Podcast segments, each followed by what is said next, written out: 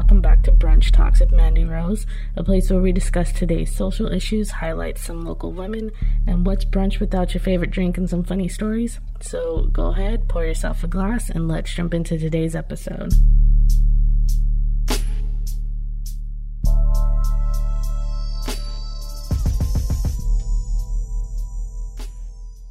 Hey everyone, welcome back to Brunch Talks with Mandy Rose. Um, today it is actually just me. Just kind of wanted to go over an issue, a little short episode, and something that a lot of us might actually be dealing with this week. Um, it is election day stress, um, or anxiety with election day. It's something a lot of people are probably going to go through this election. Um, just a little bit about it well, four years ago, I know I had it. Um, after the results came in, I'm gonna say for about a week or two, I couldn't really sleep. I was having major anxiety because we all knew what was coming with the vote in of Trump. Um, direct attack on women, direct attack on if you're a person of color. Um, so it caused a lot of it. It caused a lot of literally no sleeping for me at least. I know everybody deals with everything different. Um, but for this election day, it's probably going to be the same for a lot of people. Um, we don't know which way the results are going to go, but certain things that you can do to try to help yourself through this one. Um, for one, I would say take breaks from social media from time to time. Even now, just with COVID and everything, I find myself having to do that, just literally take breaks from it because it just gets so overwhelming. I'm sure that day is going to be even more overwhelming. And who knows if we're going to actually get real results on that first day, which might even be more of anxiety of people wanting to know, well, what's the final answer? Who who won who didn't? Um so if you can take breaks from social media, even from probably the news, because that's all we're going to see on the news. You know, stay informed, but take your breaks as needed. Um, another important thing is stay active, physically active. If you don't work out, maybe even just go for a walk. Um, I know we're still in COVID, so it's not like you can just go hang out with your friends. But if you do have people that you are, you know, that are in your regular circle that you've been hanging out with, maybe hit them up, see if they want to go for a walk um, just do something outside to get that energy outside. Um, if you're a meditator, I would say meditate that day or meditate this whole week. Um, and then also keep the conversations going with um, people you're close to, people you can have conversations with. Um, keep those conversations open. Even keep those conversations open with people who might have opposite views of you. Because here's the thing we're never going to learn from each other if the moment somebody doesn't agree with you, you just shut it down. Um, we got to understand why a person thinks that the way that they do and see if maybe we can learn from it. Maybe they can learn from us, and maybe you can change certain perspectives about things. Um, but keep the conversations open that day, even with your family. Talk about it it's not always good to bottle up everything in your emotions. Um, but another thing I would recommend is get involved after this, no matter which way the election goes, if it goes in favor of what you're voting for or not, find ways to get involved. I know after the last one, like I said, I, I didn't deal with it well, but what did come of it um, is I don't know if you guys all remember, but the Women's March came. I actually went to that alone. Um, I want to say nobody was free that day, or I don't know. I don't know what happened, but I just I was like, screw it, nobody can go. I'm going alone. I jumped on the train.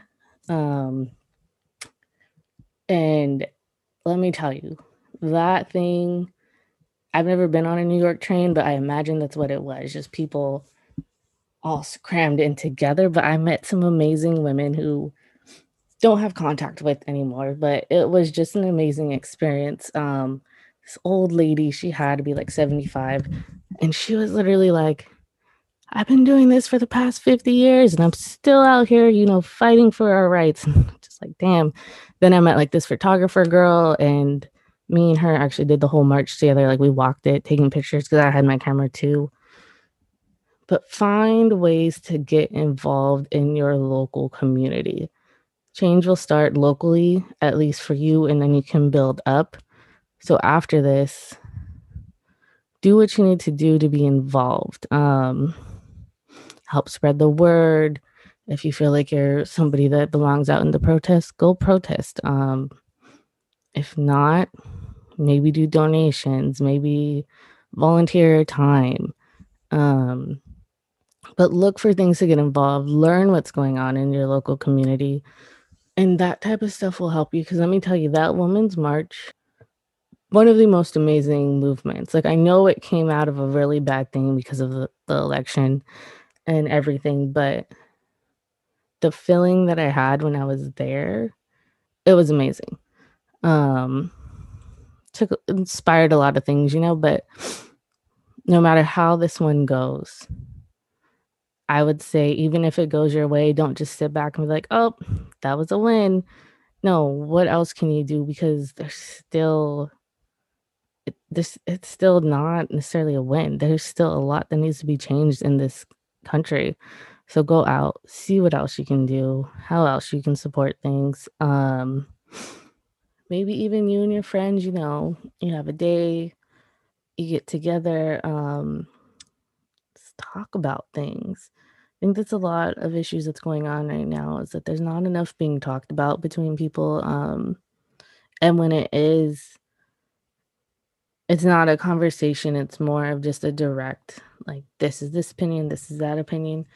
Open conversation is great. Have the conversations. Um, but just remember overall, take the time you need for yourself. You don't need to be sitting here having a complete breakdown of what is going on, are losing sleep, are not being able to focus. So let me tell you, not being able to sleep that week, that was horrible. Um, so take the time you need for yourself. Do what you need to do. You need to just go sit in the bath, if you want to just go, it's cooler now. Go outside, go lay under a tree, go read a book, get your mind off of things. Yes, what's going on in the world is real, and yes, we need to pay attention to everything, but you are a human being and you do need to take the time so that you can be okay. Because if we all have to band together and fight for things, we all need to be okay and ready to do this.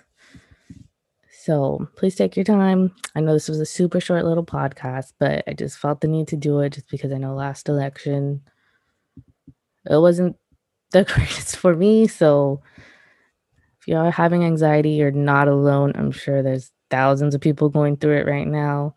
Tuesday's not going to be any better because I'm sure the results are going to be crazy if we even get results on Tuesday. But take the time, breathe, meditate, go outside, get some exercise if you can. If you're not really into working out, just go for a walk. Stay in contact with your loved ones. Take breaks from social media. Keep the conversation going. Decide on your plan for what's next. No matter what the results are, still what is next and how are you going to get involved and just breathe. Breathe, and we'll all get through this together. So that was my little short for today.